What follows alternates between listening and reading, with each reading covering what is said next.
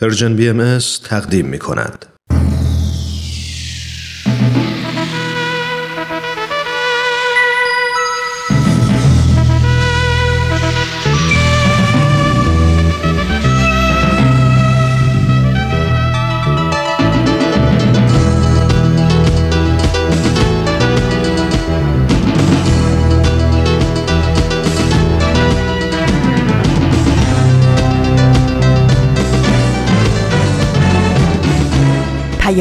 دوست. برنامه ای برای تفاهم و پیوند دلها.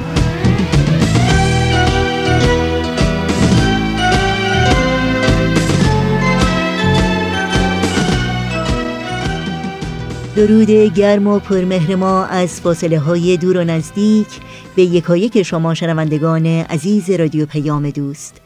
در هر خانه و سرای این گیتی پهناور که با برنامه های امروز رادیو پیام دوست همراه هستید بهترین ها رو براتون آرزو داریم و امیدواریم تندرست و دلشاد و امیدوار روز خوبی رو سپری کنید.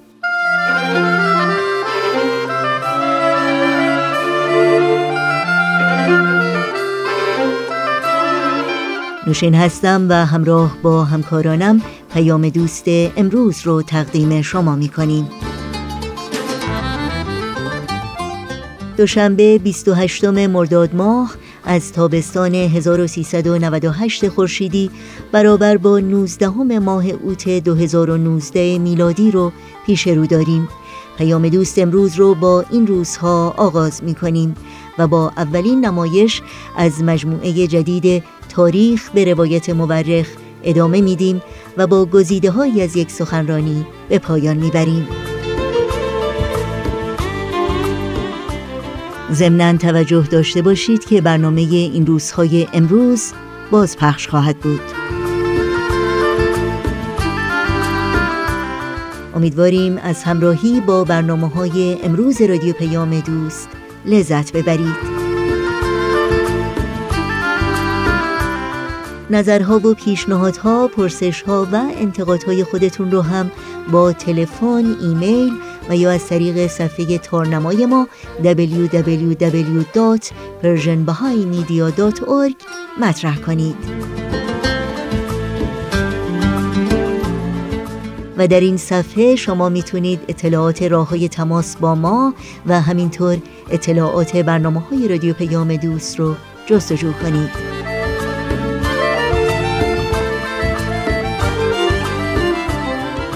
امروز همچنین در تقویم بین المللی روز جهانی انسان دوستی نام گرفته که یادآور خوبیه برای تعمل در این پرسش که آیا حقیقتا معنا و مفهومی مرام و اندیشهی خوی و خصلتی و کردار و پیشهی در جهان می‌توان یافت بهتر و والاتر از انسان دوستی؟ روز جهانی انسان دوستی بر همه شما مهرورزان و همه انسان دوستان جهان خجسته باد. این صدا صدای رادیو پیام دوست با ما همراه باشید.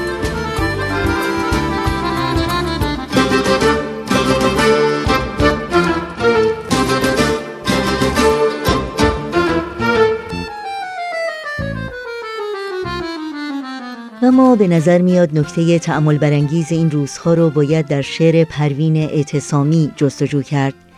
روزهایی که در میان راهی از تاریکی و روشنایی قرار گرفتند. در مرز بین حقیقت و سراب در لبه پرتگاه واقعیت و مجاز. و در این گردباد باورهای نادیدنی و دیده های باور نکردنی حقیقتا سخت میشه حقایق رو یافت و واقعیت ها رو شناخت.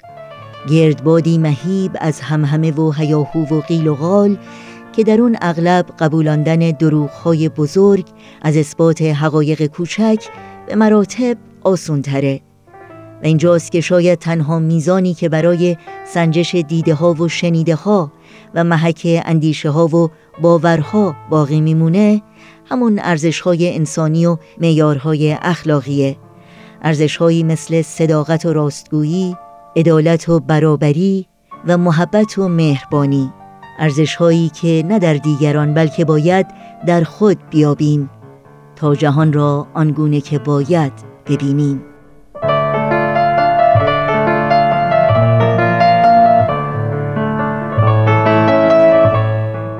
وقت سحر به آینه ای گفت شانه ای کاوخ فلک چه کجرو و گیتی چه تند خوست ما را رنج کش و تیر روز کرد. خرم کسی که همچو توش تاله نکوست. هرگز تو بار زحمت مردم نمی‌کشی ما شانه می‌کشیم به هر جا که تار موست. از تیرگی و پیچ و خم راه های ما در تاب و حلقه و سر هر زلف گفتگوست. با آنکه ما جفای بتان بیشتر بریم مشتاق روی توست هر آن کس که خوب روست. گفتا هر آنکه عیب کسی در قفا شمرد هر چند دل فریبد و رو خوش کند عدوست. در پیش روی خلق به ما جا دهند از آنک ما را هر آنچه از بد و نیک است روبروست خاری به تعنه گفت چه حاصل ز بو و رنگ؟ خندید گل که هرچه مرا هست رنگ و بوست. چون شانه عیب خلق مکن مو به مو عیان.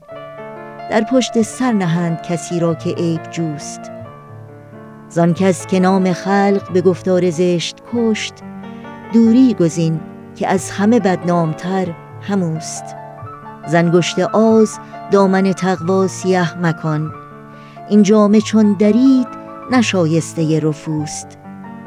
از مهر دوستان ریاکار خوشتر است دشنام دشمنی که چو آینه راست گوست آن کیمیا که می طلبی یار یک دل است.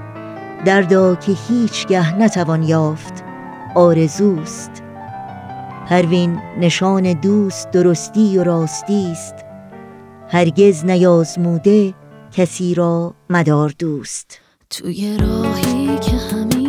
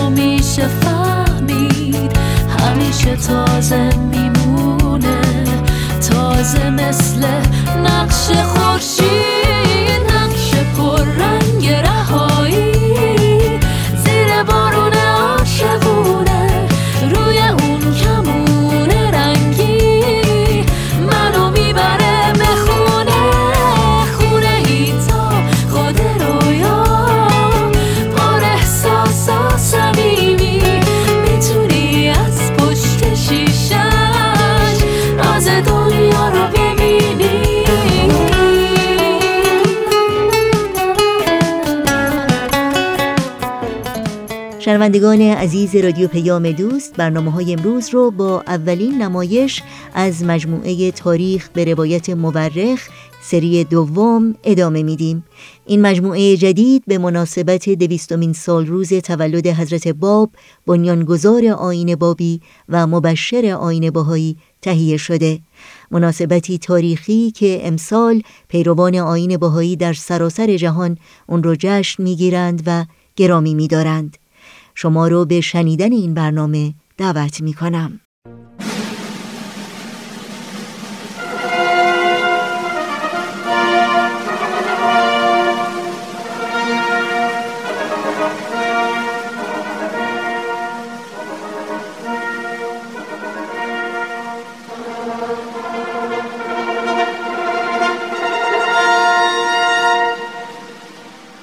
تاریخ به روایت مورخ. من کتاب تاریخ نبیل رو از ترنم دوستم گرفتم که بخونم. این کتاب یه قسمت از تاریخ ایرانه که تا حالا نشنیده بودم. کتابو که باز کردم خود نبیل که اونو نوشته شروع کرد با من حرف زدن. خیلی عجیب بود ولی خیلی هم برام جالب بود. این تاریخ یه بخش از کاری از گروه نمایش رادیو پیام دوست. تهیه کننده و کارگردان امیر یزدانی. فصل دوم.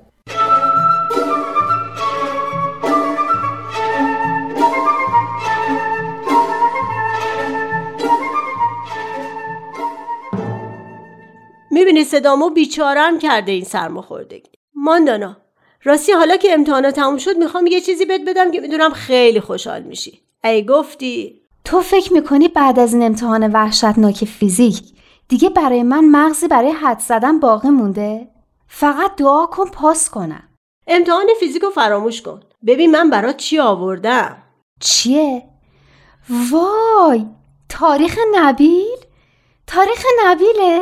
آره دیگه خودشه یه دونه برای خودت که انقدر بخونی تا تموم شه اینم برای تولدت که هفته دیگه است طاقت نداشتم تا هفته دیگه صبر کنم وای ترنم قربونت برم. این بهترین کادوی تولدیه که به عمرم گرفتم. بخون و لذتشو ببر. منم وقتی میخوندم خیلی کیف می‌کردم. اما هر چی کتاب خودم و ورق زدم و گوش کردم و صدا زدم کسی با هم حرف نزد. فکر کنم جناب نبیلم فهمیدن که من زیاد اهل تاریخ نیستم. فقط مثل که با تو حرف می‌زنن یه وقت این تاریخ رو با بقیه تاریخ ها مقایسه نکنی ها. این یه تاریخ استثنائیه. مال یه دوره استثنایی از تاریخ ایران. یه دوره خیلی درخشان و پرماجرا.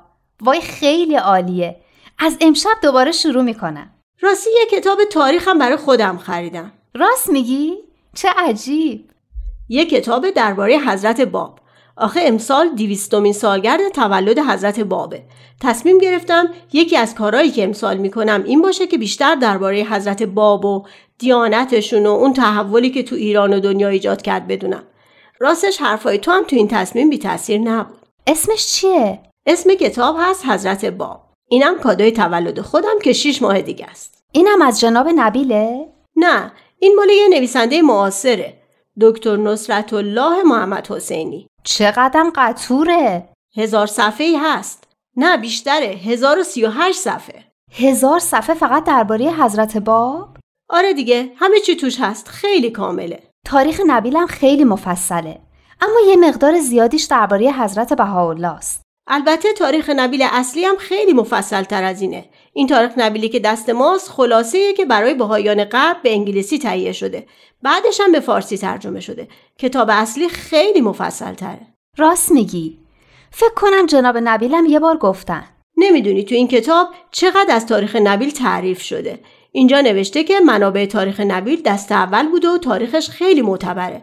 خود جناب نبیلم تو خیلی از این حوادث حاضر بوده و تاریخش رو بسیار با دقت نوشته و تنظیم کرده. شیوه تاریخ نگاریش هم خیلی عمیقه. سبک نگارشش هم ساده و شیرینه. این سادگیشو قبول ندارم. شاید برای کسایی که به متنای قدیمی عادت دارن ساده باشه. اما برای من که ساده نیست. اما شیرینیشو قبول دارم.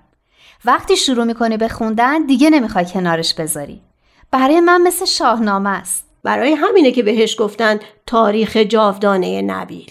اما این کتاب هزار صفحه‌ای تو هم باید خیلی جالب باشه. چیا توش هست؟ بخش اولش درباره اینه که اصلا تاریخ چی هست. یه بخشم درباره منابعیه که کتاب ازش استفاده کرده. هم منابع باهایی هم غیر باهایی. تعدادشون خیلی زیاده. تازه منابع انگلیسی و فرانسوی و روسی و آلمانی و اتریشی هم معرفی کرده. یعنی می‌خوای بگی غیر از بهایی ها بقیه هم درباره این تاریخ نوشتن؟ خیلی جالبه. دینای قبل که فقط خودشون تاریخ خودشون رو نوشتن. بعدم یه عده پیدا شدن و گفتن اصلا چنین کسی نبوده. یه جا خوندم که یه دی گفتن اصلا حضرت مسیحی با این شرحی که میدن وجود نداشته. چون غیر از مسیحی ها هیچ کسی دیگه ازش حرفی نزده. خب تاریخ بهایی مربوط به حدود 200 سال پیش به بعد میشه. اینه که کلی کتاب و سند و مدرک تاریخی دربارش وجود داره. البته بیشتر تاریخ نویسای ایرانی به خاطر تعصبات مذهبی و جوی که تو ایران حاکم بوده مطالب و با قرض و دشمنی نوشتن. اما نوشتن. خیلی جالبه. باید بدین کتابم بخونم ها. ببین تو اول تاریخ نبیل تو تموم کن. من خودم هر چی خواستی برات تعریف می‌کنم.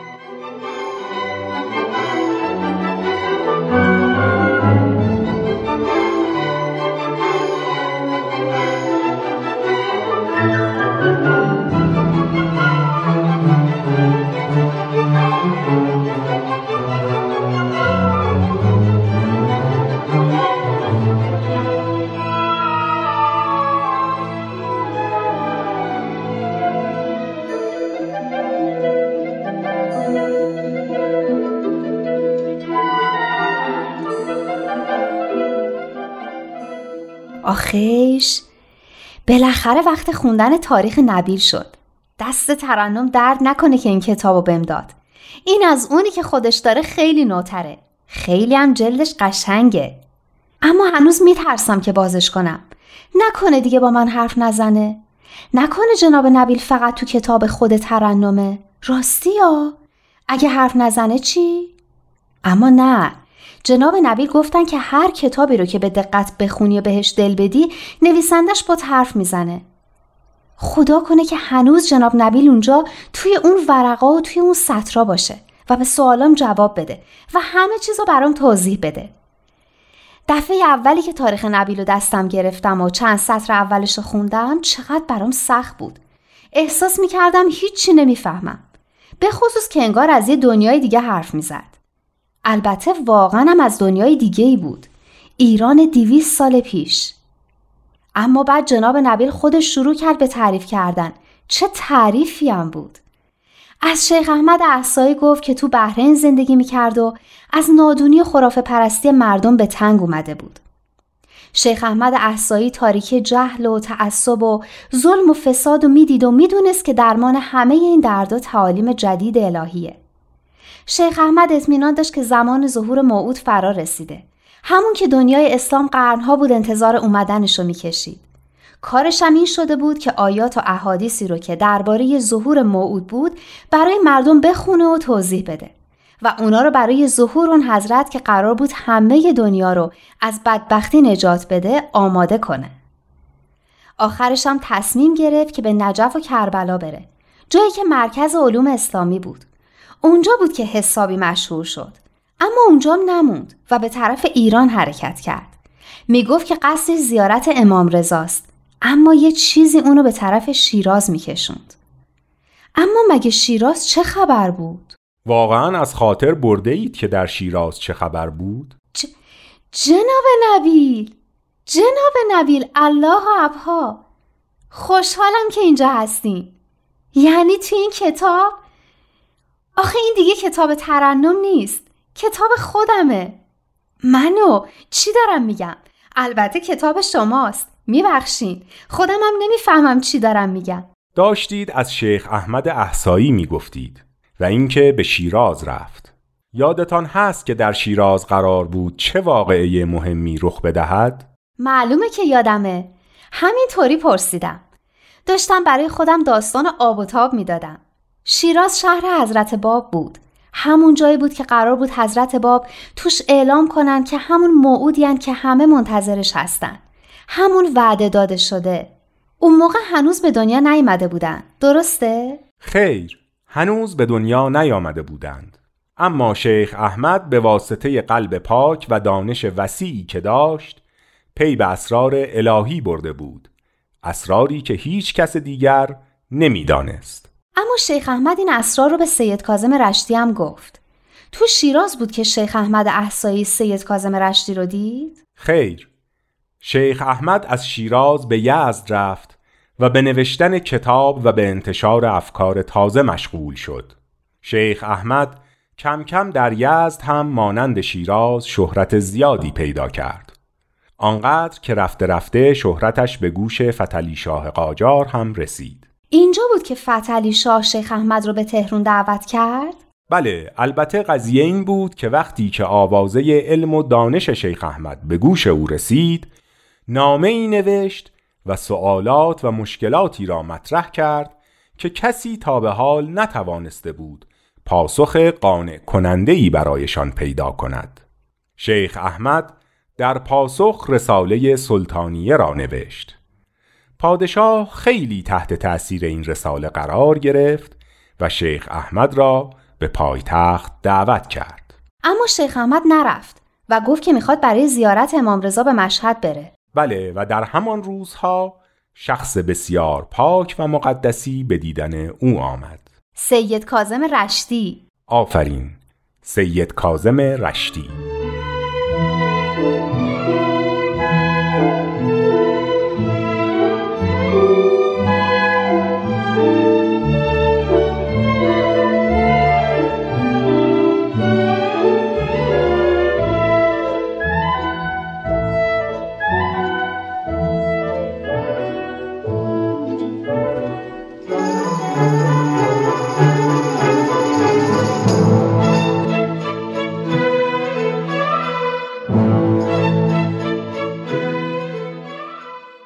البته سید کازم رشتی هم برای خودش نابغه بوده ها. تو یازده سالگی تمام قرآن رو حفظ کرده بود و تو هجده سالگی تفسیر بر یکی از سوره های قرآن. آیت الکرسی راست میگین تفسیر بر آیت الکرسی نوشته بود که همه حتی علما رو هم به حیرت انداخته بود. وقتی سید کازم به دیدن شیخ احمد در یزد رفت با اینکه 22 سال بیشتر نداشت شیخ احمد اونقدر خوشحال شد که گفت خوب شد که اومدی. خیلی وقت منتظرم که بیای و منو از دست این مردم نادون نجات بدی. بله شیخ احمد به سید کازم فرمود در خانه خود بنشین و به محضر من میا. هر یک از شاگردان من مسئله مشکلی دارند باید به خدمت تو بشتابند و حل مشکل خیش را از تو بخواهند. و خودش به مشهد رفت و مدتی در مشهد ماند.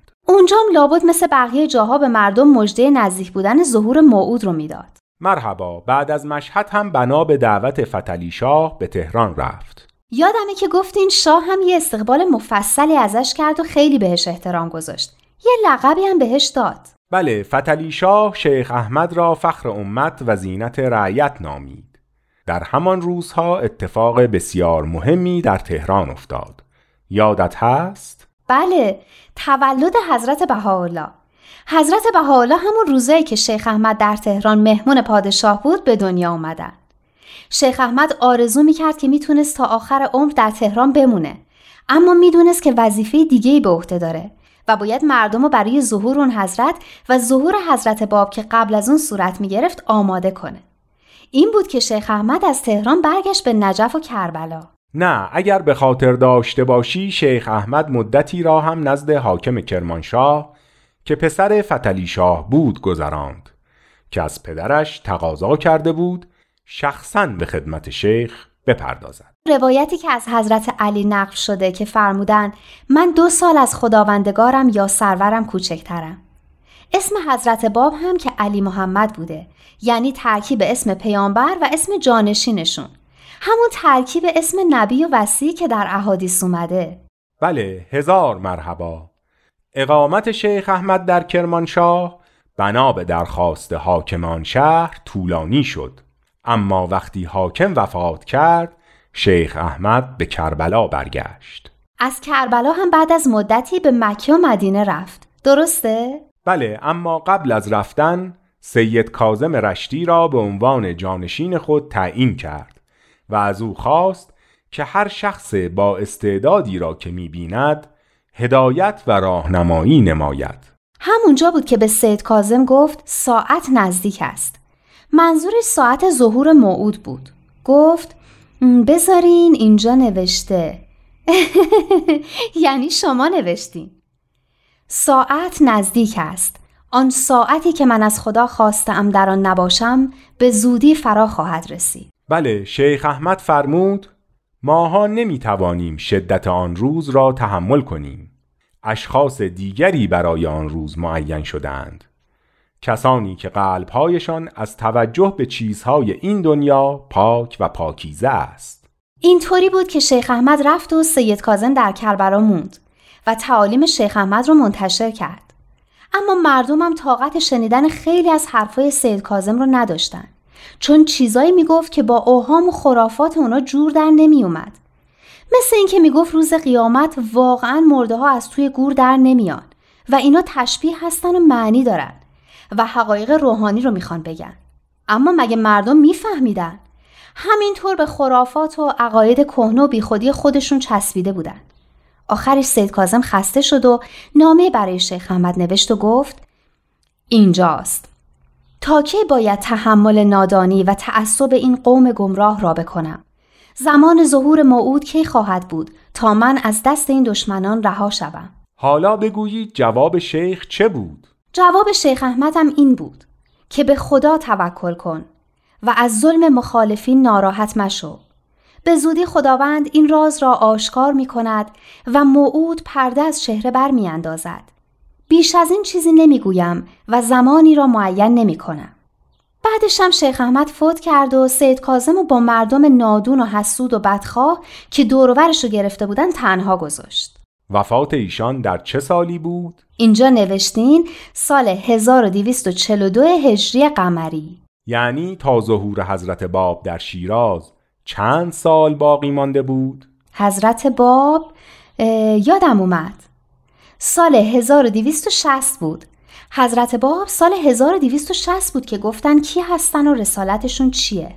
پس چند سال می شود؟ از 1242 تا 1260 میشه. میشه 18 سال. هنوز 18 سال تا ظهور حضرت باب مونده بود. شما را صدا می‌زنند. ای وای وقت خوابه چه زود گذشت.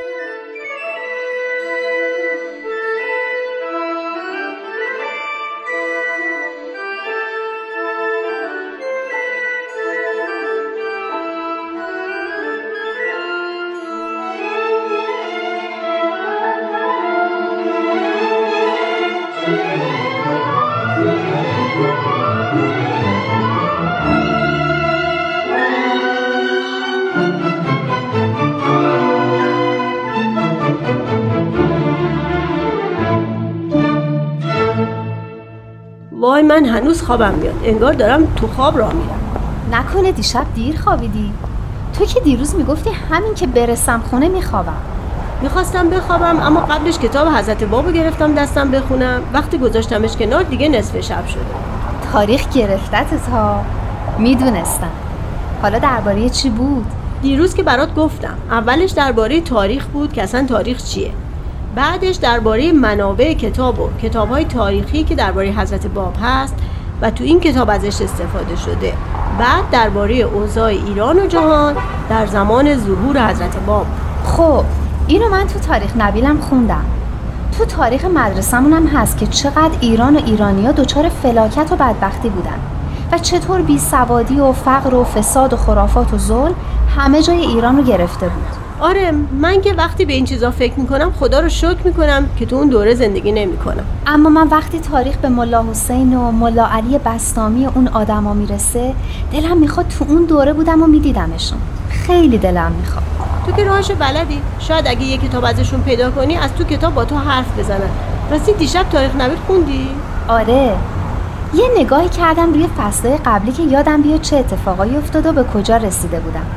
همش میترسیدم دیگه صدای جناب نبیل رو از توی کتاب نشنوم. اما خدا رو که بودن و بازم بام حرف زدن. حالا که نمیشه تو اون دوره زندگی کرد همینم خوبه. رسیدی به زندگی حضرت با؟ نه هنوز. داشتم دوره شیخ احمد احسایی رو مرور می‌کردم. خیلی جالبه که حتی قبل از تولد حضرت باب و حضرت بهاءالله به مردم بشارت می‌داده که ظهورشون نزدیکه. چه صفایی داشته قلبش. مثل یه آینه پاک.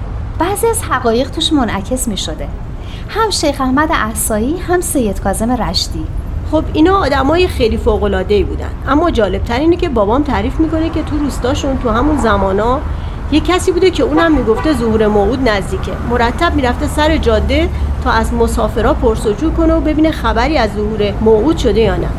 همین که میشنوه یه نفر در شیراز ادعای قائمیت کرده پسراشو میفرسته که ببینن قضیه چیه و میگه تا حقیقت رو نفهمیدین برنگردین. همین میشه که تو روستاشون تقریبا همه بابی میشن. اجداد ما هم همینطوری بابی میشن. می‌خوای بگی فقط شیخ احمد نبوده که این راز رو فهمیده بوده؟ آره دیگه همینش جالبه. البته شیخ احمد عالم بوده و احادیث هم میخونده و این خیلی کمکش می‌کرده. اما خیلی های دیگه هم بودن که عالم هم نبودن. اما همونطور که گفتی به واسطه قلب پاکشون و امواج روحانی رو دریافت کرده بودن و فهمیده بودن که قرار یه خبرهایی بشه. تو خیلی از شهر و روستاهای ایران حتی تو خیلی از کشورهای دیگه دنیا. راست میگی؟ تو کشورهای دیگه هم بودن؟ دیشب همین رو داشتم میخوندم. رسیدیم مدرسه. وقتی داریم برمیگردیم برات تعریف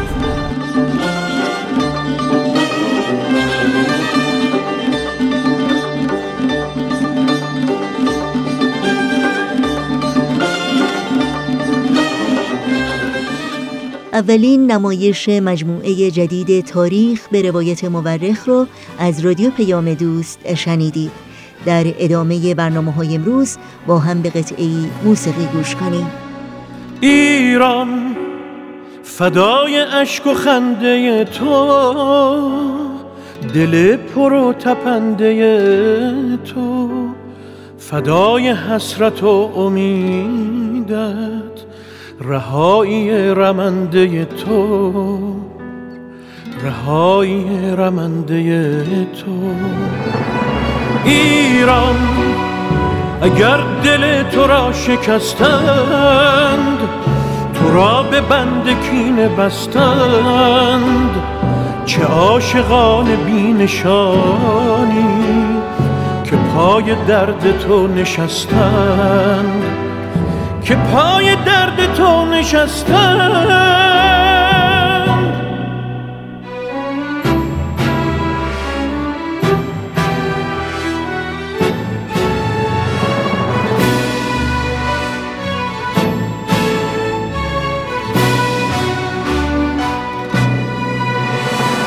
کلام شد گلول باران به خون کشیده شد خیابان. ولی کلام آخری شد که جان من فدای ایران. تو ماندی و زمان نو شد خیال عاشقان نو شد. هزار دل شکست و آخر هزار و یک بهانه نو شد. برنامه گزیده های از یک سخنرانی امروز بخش چهارم یا پایانی گزیده های از سخنرانی دکتر فریدون جواهری رو تقدیم می‌کنه با عنوان ثروت و اقتصاد در خدمت رفاه عالم انسانی. دکتر فریدون جواهری پژوهشگر مسائل اجتماعی هستند و همچنین برای سالها به عنوان مشاور ارشد سازمان ملل در زمینه توسعه اجتماعی و اقتصادی در کشورهای مختلف فعالیت داشتند و این سخنرانی رو در بیست و دومین همایش سالانه انجمن ادب و هنر ایران در کشور انگلستان ایراد کردند. با هم بشنویم. به حکم محکم حقوق الله شما فکر بکنید و ببینید که دو نکته یا سه نکته در این حقوق الله خیلی بد هست به نظر من. یکی صداقت در محاسبه اشتیاق در پرداخت و یکی هم ماهیت داوطلبانش. و شما ببینید که این تاریخچه حقوق الله در دیانت بهایی چقدر روشن و مشعشع و درخشان هست. این وضعی که در دنیا در 2008 2009 بحران اقتصادی که در دنیا به وجود آمد طبیعی بود که انسان فکر کنه که این روی حقوق الله هم اثر گذاشت. اگر اثری داشت افزایش میزان حقوق الله بود. چرا؟ برای که افراد خودشون آزاد بودن رو این با دعا و مناجات فکر کنند بنابراین این قوای روحانی هست دوستان عزیز که دنیا ازش بیخبره و یا لاعقل فکر نمی‌کنه که دیگه میگه در مسائل اقتصادی که نمیشه از قوای روحانی استفاده کرد. ما باید بتونیم به دنیا نشون بدیم که میشه.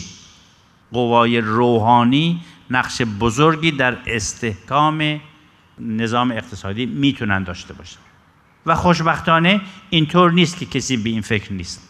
همین الان افرادی هستند بهایی و غیر بهایی که مشغول تحقیقات خیلی خیلی جالبی هستند که چطور میشه از قوای مختلف برای این استحکام استفاده کرد. در آثار بهایی ما جزئیات یک سیستم اقتصادی نداریم. یعنی ما نمی‌تونیم بگیم این نظام اقتصادی است که حضرت بحالا توصیه می‌کنه. ولی اصول و تعالیمی داریم که بدون شک در سیستم اقتصادی اثر گذارند و این اصول رو شما باش آشنا هستید. به عنوان مثال من چند تا رو بگم. بر اساس درک من از آثار حضرت عبدالبها میشه به زبان ولی ساده تر گفت که شرایط ممدوحیت کسب ثروت به شرح زیر است. به این سه است که حضرت عبدالبها فرمان یکی که با سعی و کوشش در امور مفیده حاصل شود. ببینید بین ثروتی که ناگهانی به دست آدم بیاد با اونی که با زحمت به دست بیاد اینجا هیکل مبارک فرق می‌ذاره. فضل و برکات الهی شامل حال باشد. آنچنان عمل شود وقتی انسان می‌خواد کسب ثروت بکنه آنچنان عمل شود که جمهور مردم هم به ثروت و قنای کلی برسند. اینش رو باید خیلی خوب فکر کرد و یاد گرفت. چون الان چی که ما بلدیم رقابت. اون که بشر بلده حتی شکست و خورد کردن رقباست. ولی اینجا میفرمان آنچنان عمل شود که جمهور مردم هم به ثروت و قنای کلی برسند. و در راه ترویج علم و دانش ببینید قابلیت سازی مردم. در راه ترویج علم و دانش و تأسیس مدارس و پیشبرد تعلیم و تربیت و امور عام المنفعه مصرف شود. اگر اینها باعث میشه که یک سیستم اقتصادی منسجم باشه با ماهیت انسان واقعا همش رو باید روش خیلی فکر کرد. معانی بسیار غنی در هر کدوم از اینا هست از چه طریقی من کسب ثروت بکنم که کارم فضل و برکات الهی شامل حالش بشه؟ برای همین هم است که همونطور که مطلع هستید دوستان عزیز در مارچ 2017 به اطاعت لازم پیامی فرستادن به بهایان عالم و بسیار از این مطالبی که من عرض کردم در اون پیام اومده و منبع الهام منم اون پیام بود. میفرمایند احبای عزیز باید سعی کنند در زندگی فردی خودشون. یعنی نمیفرمایند هنوز که شما به بقیه بگید شما چرا این کار نمی‌کنید. فقط منحصر با خود ما فکر کنیم ببینیم که طبیعتا قابل قبول نیست. برای یه بهایی که زندگی مالی و اقتصادیش با افکارش و اعتقاداتش و فعالیت های دیگر اجتماعیش منسجم نباشه. هر فردی باید فکر کنه که این انسجام یعنی چی. حکمت این در این هست دوستان عزیز که ما مدتی لازم خواهد بود که این یادگیری رو ما با توجه به فعالیت های خودمون انجام بدیم چون هیچ کس غیر از خودمون شرایط خودمون رو نمی‌شناسه.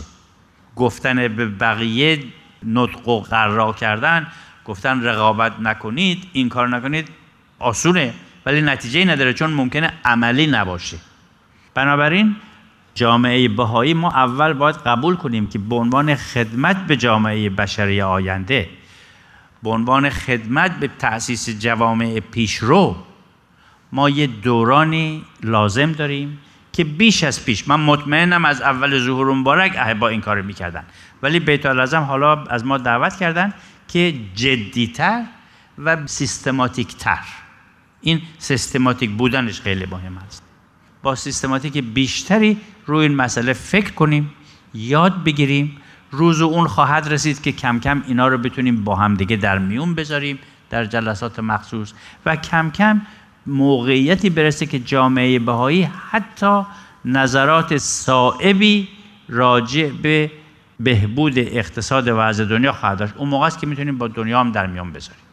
ولی ما نباید خودمون رو یک گروه مذهبی معرفی بکنیم که از روی احساسات مذهبی صحبتهایی می‌کنیم از مسائل اقتصادی که خیلی هم پایدار نمی‌تونه باشه.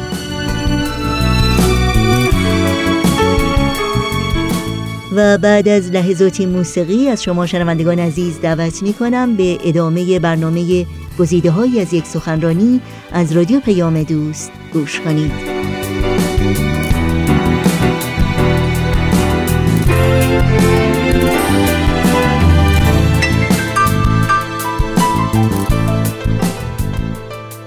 مجددا می‌خوام خدمت شما عرض بکنم که شما این فرایند مؤسسه آموزشی institute process رو شما در این قالب ببینید.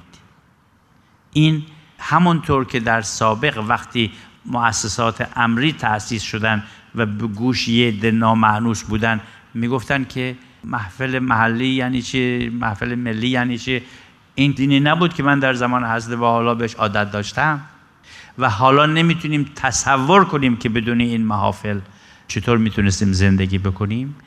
بدون این فرایند اینستیتوت هم 20 سال آینده خواهیم دید که امکان نداشت بتونیم بگیم که همه باید در این مشارکت بکنن. استعدادها یکی نیست همه احتیاج به کمک دارن. همه احتیاج دارن که بتونن این کارو بکنن. بنابراین حتی به مسائل اقتصادی هم که پیچیده هست بهتر از این شروع کنید در زندگی خودتون یاد گرفتن. روزی خواهد رسید که شما بتونید به عالم خدمت بکنید. و یکی از مسائل مشکل اقتصادی این است که مثلا تصاوی حقوق زن و مرد شیرین هم هست خیلی هم حالا به جای بر نمی‌خوره اگر من مساوی باشم یا نباشم. ولی شما از طرز پولدار شدن با مردم حرف بزنید خیلی سختره که اون که دوست دارن ول کنن یا تعدیلش بدن. این است که یه نوع تعلق و خاصی دنیا به امور مادیش داره. صد سال یا بیش از صد ساله که دنیا یاد گرفته چطور بجنگه برای منفعت جویی. رقابت بکنه. حالا ما می‌خوایم بگیم که ببینید این رقابت باید جاشو بده به همکاری. اصلا چیزی که نمیشه تصور کرد این است که بنده بیام با رقیبم همکاری کنم. می‌دونید خندهدار حتی ممکنه جلوه بکنه. این است که انسان باید حتی به پیچیدگی وظیفه هم که ما در پیش داریم آگاه باشه. ولی مطمئن هم باشیم که جمال مبارک خواستند. هدایت بیت لازم در پیشه تعییدات الهی می‌رسه. صد درصد ما موفق خواهیم شد. و امیدوارم که بعد از مشارکت در این کنفرانس ما بیش از پیش همینطور که ارسیده من مطمئنم هر بهایی به این فکر بوده قبلا. ولی بیت لازم میفرمایند در محدوده های جغرافیایی که هستید به اجرای عدالت به وضع اقتصادی مردم اطراف خودتون بنگرید. می‌دونید ممکنه انسان زندگی بکنه ولی توجه نکنه که در همون شهر من در همون محدوده جغرافیایی من چی میگذره. فرمان توجه لاقل بکنید و آنچه در قدرت دارید برای بهبودش بکنید. اگر قدرتی نیست که کاری بکنیم فاین. ولی لاقل به فکرش باشیم. این که وضع اقتصادی دنیا بیا جزو فرمول افکار ما و معتقد باشیم که اینها باید با هم انسجام داشته باشند و مطالعه پیام هایی مثل پیام اول مارچ بیت رزم مطمئنا قابلیت هایی در جامعه به وجود خواهد آورد که ما چند سال دیگه بتونیم نقش مؤثرتری به عنوان یک جامعه در بهبود وضع اقتصاد عالم هم داشته باشیم. قربان محبت